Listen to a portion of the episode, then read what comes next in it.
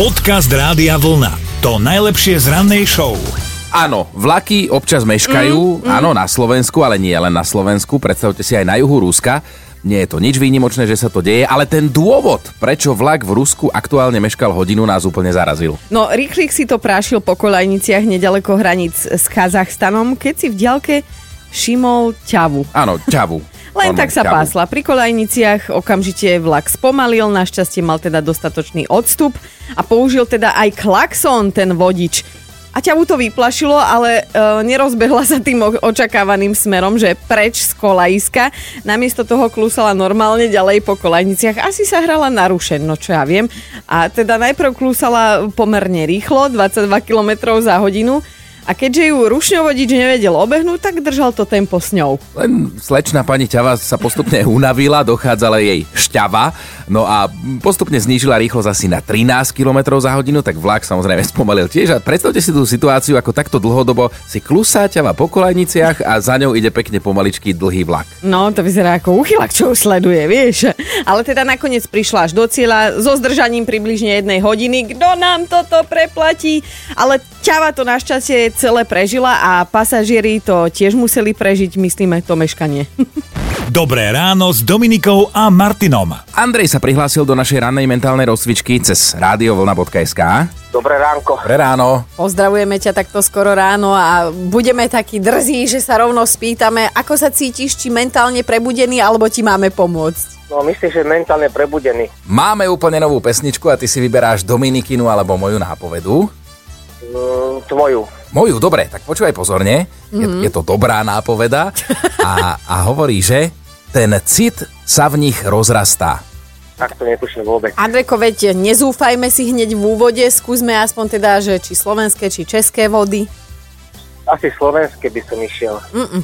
O, opačným smerom.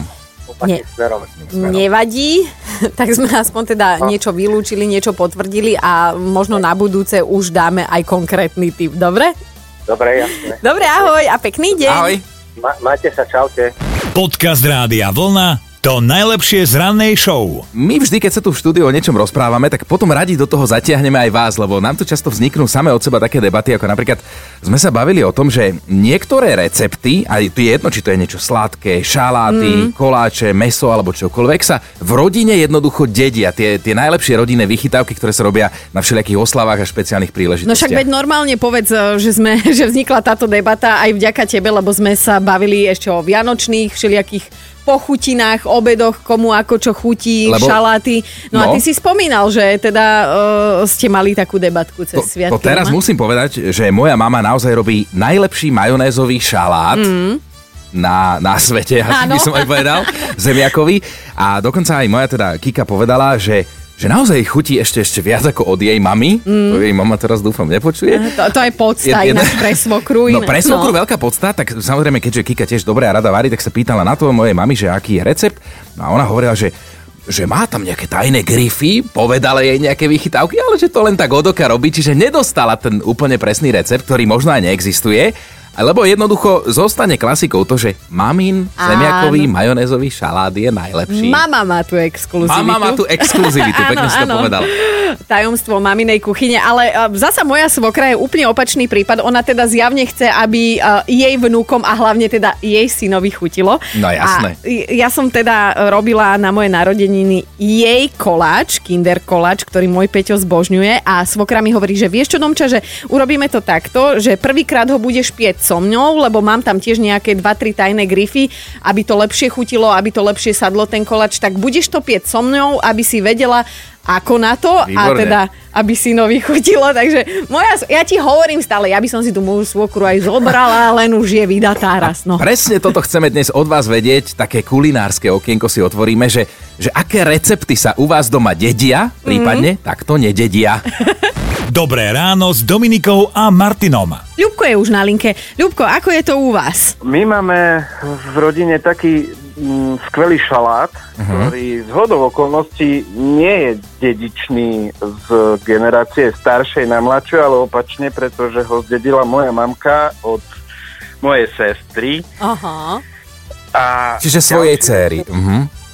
Uh, áno. Uh-huh. A ďalší recept, ktorý som si potom neskôr spomenul, je uh, tzv. trojminútová babovka z mikrovlnky, ktorú vlastne takisto moja mamka zdedila po mojej cere. Odpadnem, odpadnem. Ale to je skvelé, že to funguje aj naopak.